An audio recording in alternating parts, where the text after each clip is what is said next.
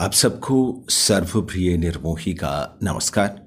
आज के एपिसोड में कुछ हटकर आज हम याद कर रहे हैं उस महान शास्त्रीय गायक को, पंडित जसराज, जिन्हें रसराज के नाम से भी जाना जाता है। आज हमारे बीच नहीं है, पर उनकी बंदिशें हमारे मानस पटल में इस कदर विद्यमान हैं कि हम उन्हें भूल कर भी नहीं भूल सकते। आज एक ट्रिब्यूट उन्हें हम दे रहे हैं अपने प्रतिबिंब के इस एपिसोड में। पंडित जसराज जी का ताल्लुक हिसार के एक ऐसे परिवार से था जिसने चार पीढ़ियों तक हिंदुस्तानी संगीत को एक से बढ़कर एक संगीत के शिल्पी देने का गौरव प्राप्त किया है। पंडित जसराज जी की तमाम बंदिशों में वैष्णवता झलकती है। शास्त्रीय गायन के क्षेत्र में उन्होंने मेवाती घराने की शैली को नया आयाम दिया।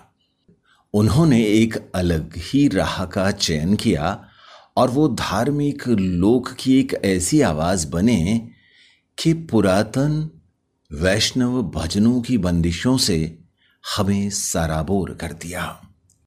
पंडित जी कहा भी करते थे कि गायन के माध्यम से मैं भगवान से जुड़ता हूँ। ये एक ऐसा अनुभव है, ऐसी अनुभूति है, जिसे शब्दों में बयान नहीं किया जा सकता। वे अष्टछाप के कवियों को गाते थे। नवदा भक्ति में डूबी हुई आठों याम सेवा के उपासक थे। शरणागति की पुकार लगाना उनका प्रिय खेल था। मोक्षमूलम गुरु कृपा। ओम श्री गुरुवे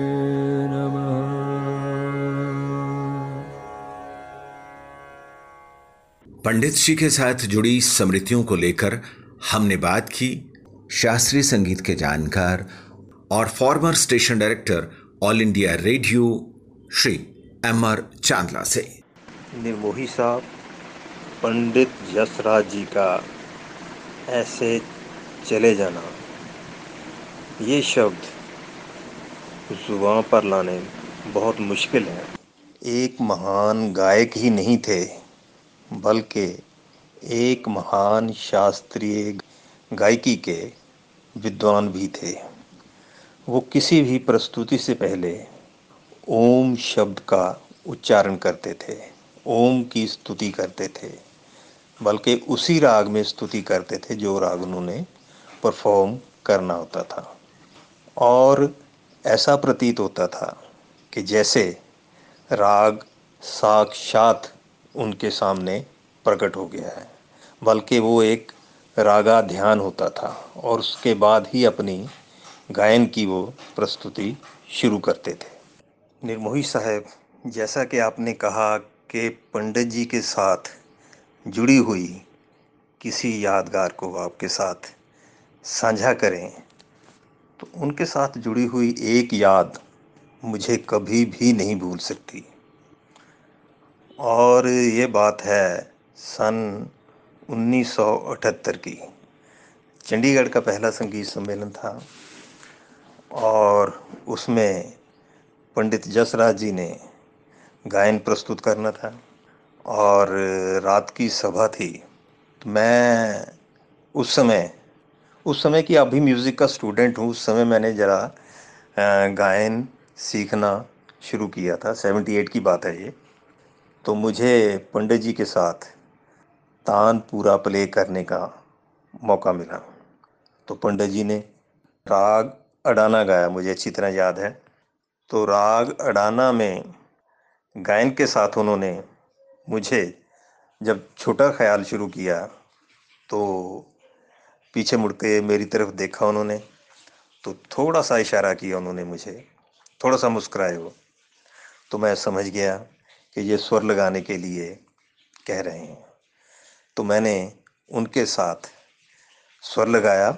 उनके साथ स्वर लगाना तो बहुत मुश्किल है और वो बंदिश भी बहुत मुश्किल बंदिश है वो। मैंने उस बंदिश के साथ गायन गाया उनके साथ। उसके बाद पंडित जी ने मेरे सर पे हाथ रखा और मुझे प्यार दिया। मैंने उनका आशीर्वाद लिया। तो मुझे वो थोड़ी सी बंदिश याद है। तो मैं आपको वो बंदिश सुनाता हूँ। हालाँकि गानी बहुत मुश्किल है। लेकिन फिर भी मैं कोशिश करता हूँ, उसके कुछ बोल मैं आपको सुनाता हूँ। माता कालिका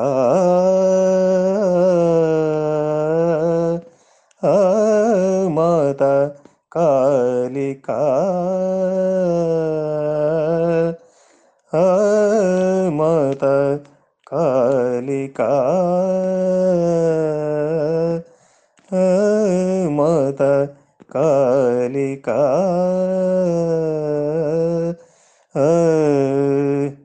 महाकाल महादानी। जगत जननी भवानी भवानी भवानी माता कालिका। माता कालिका।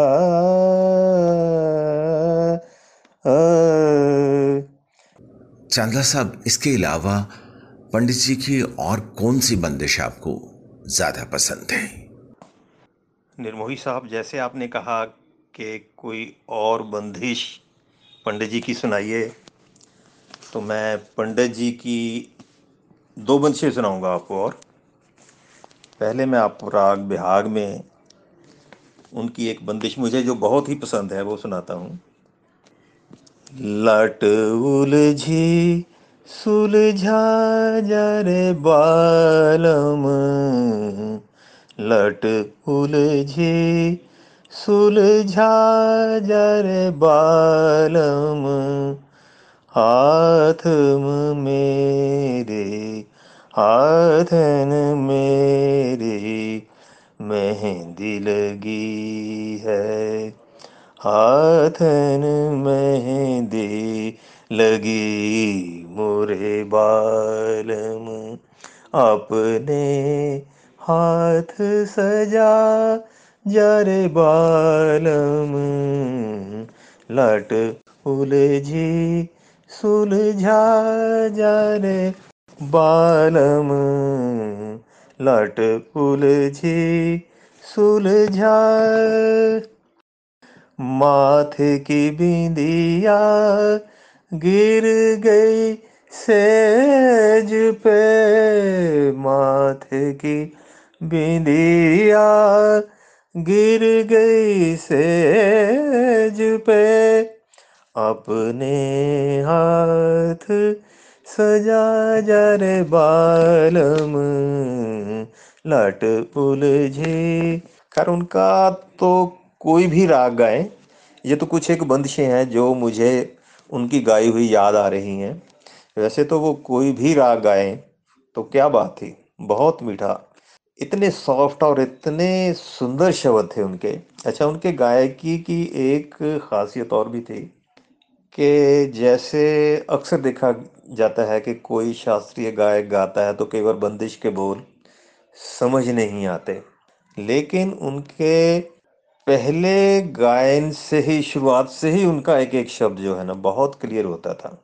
बल्कि वो स्टेज से उतरते थे और जितने संगीत प्रेमी होते थे, खास करके विशेषकर जो स्टूडेंट होते थे, उनको बंदिश के पूरे पूरे बोल याद हो जाते थे। ये उनकी बहुत विशेषता थी।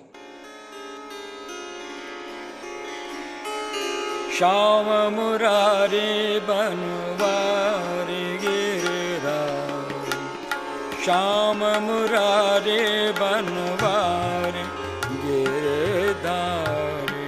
श्याम मुरारे बन बनवारे बनवारे प्राथमिक शिक्षा उन्हें अपने पिता श्री मोतीराम जी से प्राप्त हुई। महज तीन वर्ष की आयु में पिता का साया उठ गया। तब बड़े भाई पंडित मनीराम जी से शास्त्रीय गायन की शिक्षा ग्रहण की। पहले पंडित जी तबला बजाया करते थे और अक्सर अपने बड़े भाई के साथ तबले पर संगति करते दिखते।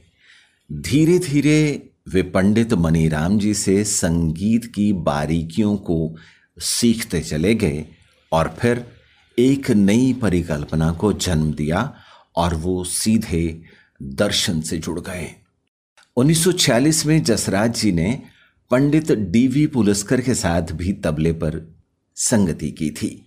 हालाँकि बाद में हमने उन्हें तबला बजाते कभी नहीं देखा। उनकी गायकी में ताल की गहरी समझ को हम सबने ही महसूस किया है। भक्ति रस की अविरल धारा का दूसरा नाम पंडित जसराज ही तो है। उनकी गायकी में कृष्ण भक्ति प्रधान रही है।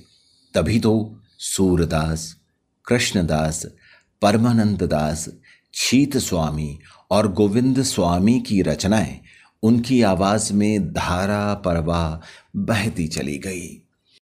शास्त्रीय गायन के माध्यम से पंडित जी द्वारा गाई गई चिरकाल तक याद रखी जाने वाली बंदिशें जो घर घर में सुनी जाती हैं, सुनी जाती रहेंगी, वो हैं, ओम नमो भगवते वासुदेवाय, मधुराष्टकम और अच्युतम केशवम। शास्त्रीय ढंग से कृष्ण उपासना को उन्होंने अपना एकाधिकार क्षेत्र बना लिया था। सुनने वाले उनकी तैयारी देखकर स्तब्ध रह जाते थे। उन्होंने ही प्रचलित सुगम संगीत वाले पक्ष को एक दार्शनिक अवधारणा दी। आगे चलकर उनके बोलतान, मींड, कन और मधुर ढंग से विकसित होने वाली सरगम ने गायकी का एक नया घराना ही बना दिया। पंडित जसराज घराना। आज पंडित जसराज जी चाहे हमारे बीच में नहीं है, लेकिन उनकी बंदिशें, उनका भक्ति रस, उनकी कृष्ण भक्ति हमें हमेशा हमेशा के लिए सराबोर करती रहेंगी। शास्त्रीय गायन के इस स्तंभ को हमारा शत शत नमन।